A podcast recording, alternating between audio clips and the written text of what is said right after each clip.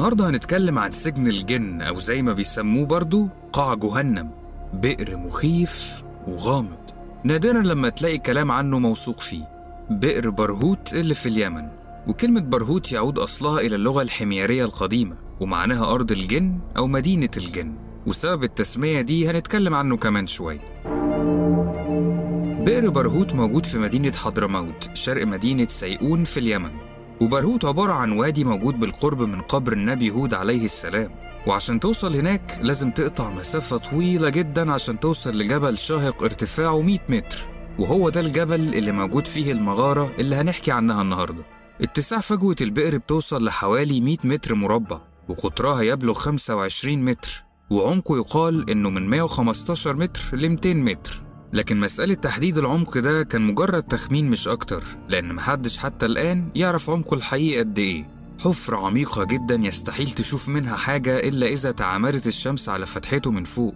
وقبل ما نكمل كلامنا خلينا أقول لك الأول إنه مذكور في أحاديث نبوية وعدد كبير من الصحابة والمؤرخين حكوا عنه كتير. عندنا أبي حاتم عن سيدنا علي بن أبي طالب رضي الله عنه قال خير واديين في الناس وادي مكة ووادي إرم بأرض الهند. وشر واديين في الناس وادي الأحقاف وواد بحضرموت يدعى برهوت. يلقى فيه أرواح الكفار. وخير بئر في الناس زمزم وشر بئر في الناس برهوت. وهي في ذاك الوادي الذي بحضرموت. وروي عن سيدنا علي بن أبي طالب أيضا قوله أن أبغض البقاع إلى الله تعالى وادي برهوت بحضرموت. فيه بئر ماؤها أسود نتن يأوي إليه أرواح الكفار. وده يوضح قد إيه هو مكروه ومخيف. وفي إشاعات وقصص كتيرة طلعت عليه. والله أعلم إذا كانت صحيحة ولا مجرد خيال لأن مصدرها غير معلوم حتى الآن لكن منتشرة جدا عند أهل اليمن. فمثلا يقال إن زمان كان في ناس رايحة تملى منه ماء بسبب الجفاف في مدينتهم.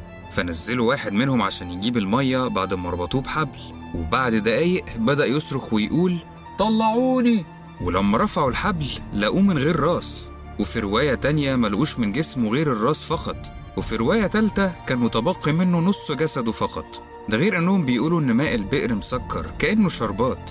لكن المثبت فعليا هو ما ذكره الأصمعي عن البئر في كتاب ليه وحكى نقلا عن راجل حضرمي يعني من أهل البلد في حضرموت. إننا نجد من ناحية برهوت رائحة نتنة فظيعة جدا. فيأتينا الخبر أن عظيما من عظماء الكفار قد مات. ويحكى أن رجلا بات ليلة في هذا الوادي فكنت أسمع طول الطريق يا دومة يا دومة. فذكرت ذلك لبعض أهل العلم فقال إن الملك الموكل بأرواح الكفار اسمه دومة. وبسبب شهرته الواسعة تمت زيارته بغرض الاستكشاف من رحالة مشهورين في الغرب زي الرحالة الهولندي فاندر ميولن. وهو سياسي ورحالة معروف كان بيشتغل قنصل لهولندا في المملكة العربية السعودية. وكمان الرحالة الألماني فون فيسمان. وهو أكاديمي وخبير بالكهوف ومختص في علم الجغرافيا ولكن للأسف محدش فيهم حكى تجربته. الاتنين رجعوا على بلادهم من غير ما يحكوا بالتفصيل تجربتهم مع البئر ده.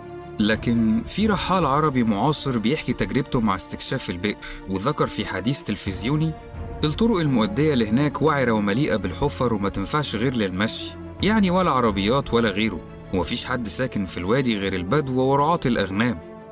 تسلقت الجبل الشاهق اللي موجودة فيه مغارة برهوت وده أخد من الوقت أكتر من ربع ساعة لحد ما وصلت المغارة المخيفة. وعشان أدخل لأعماقها كان لازم يكون معايا كشافات لأن جوه بيتحول النهار لليل دامس. دخلت مع صديقي مشي وسط سرداب شبه النفق في مشهد مليان رهبة وخوف وده بسبب آثار التعابين والأفاعي على جوانب الطريق. ففي طرق كتيرة داخل المغارة ولكن ما قدرتش أشوفها كلها بسبب الضلمة والحيطان المليانة خفافيش. وهناك الجو ملوث بالغبار وروائح الصخور الكبريتية اللي حرفيا بتخنق. والحقيقة إني ما قدرتش أصور أي حاجة بسبب الضلمة ده غير الطريق اللي كان ملتوي وضيق. وبرضه ما قدرتش أوصل للحفرة بسبب انقطاع الأكسجين.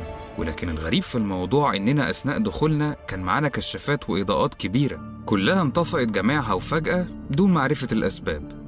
وكان في محاولة تانية لاستكشاف البئر عن طريق شركة خط الصحراء. وفي المحاولة دي ربطوا واحد من الموظفين بحبل مصنوع من الكرين ونزلوه البئر معاه كاميرا فيديو للتصوير وأول ما وصل لعمق 100 متر فضل يصرخ ويقول خرجوني خرجوني ولما سألوه بعد ما طلع عن سبب الصراخ قال حسيت إن حلقة البئر كانت هتقفل عليا. الغريب في الموضوع بقى إنهم لما حاولوا يفحصوا الكاميرا لقوا الفيلم عبارة عن شاشة سودة تماما بسبب الضلمة الموجودة تحت. رغم إن المحاولة تمت أثناء تعامد الشمس على فتحة البئر يعني المفروض تكون الصورة شديدة الوضوح. ولكن مؤخرا في 2021 قدر فريق عماني يوصل لقاع البئر. أو ده التصريح اللي ظهر للناس وعلى حسب كلام الفريق يصل العمق تقريبا ل 112 متر. وكل اللي لقوه هناك كان ضفادع وخفافيش وأنواع وأحجام مختلفة وكتير جدا من التعابين.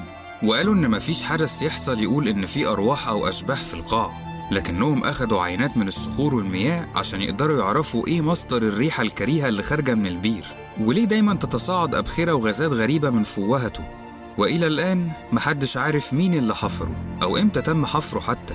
لكن يقال إنه موجود من قبل سيدنا آدم عليه السلام. وأشهر قصتين عن سبب حفره واللي بيرددها أغلب الناس في اليمن هما إنه عبارة عن حفرة عملوها ملوك الجن عشان يلقوا فيها كل من يخالف أوامرهم أو يعصيهم.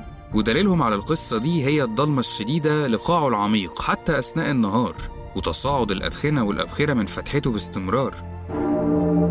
أما القصة التانية فهي بتحكي عن أحد ملوك الدولة الحميرية القديمة استعان بالجن في حفر البئر ده عشان يخفي فيها كنوزه ولما مات الملك استوطن أتباعه من الجن البئر ده. ودليلهم على الكلام ده هو تسميته زي ما قلت لكم في بداية الحكاية.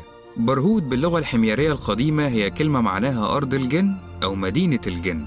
وقبل ما نخلص كلامنا هقولك إن المؤرخين الكبار قالوا إيه عن بئر برهوت؟ بوصف موجز جدا ولكنه واضح. فمثلا المؤرخ الشهير الزمخشري قال عنه برهوت بئر بحضرموت. يقال إن فيه أرواح الكفار واسم للبلد التي فيها هذا البئر. وفي معجم البلدان قال الرحالة الشهير ياقوت الحموي برهوت هو واد باليمن يوضع فيه أرواح الكفار.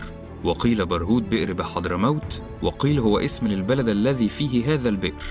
وأخيرا الإمام الشافعي قال عنه في مذهبه أن الماء المكروه ثمانية أنواع المشمس وشديد الحرارة وشديد البرودة وماء ديار ثمود إلا بئر الناقة وماء ديار قوم لوط وماء بئر برهوت وماء أرض بابل وماء بئر زروان. كل اللي متأكدين منه إنه بئر مكروه وإن المكان بشكل عام مخيف جدا.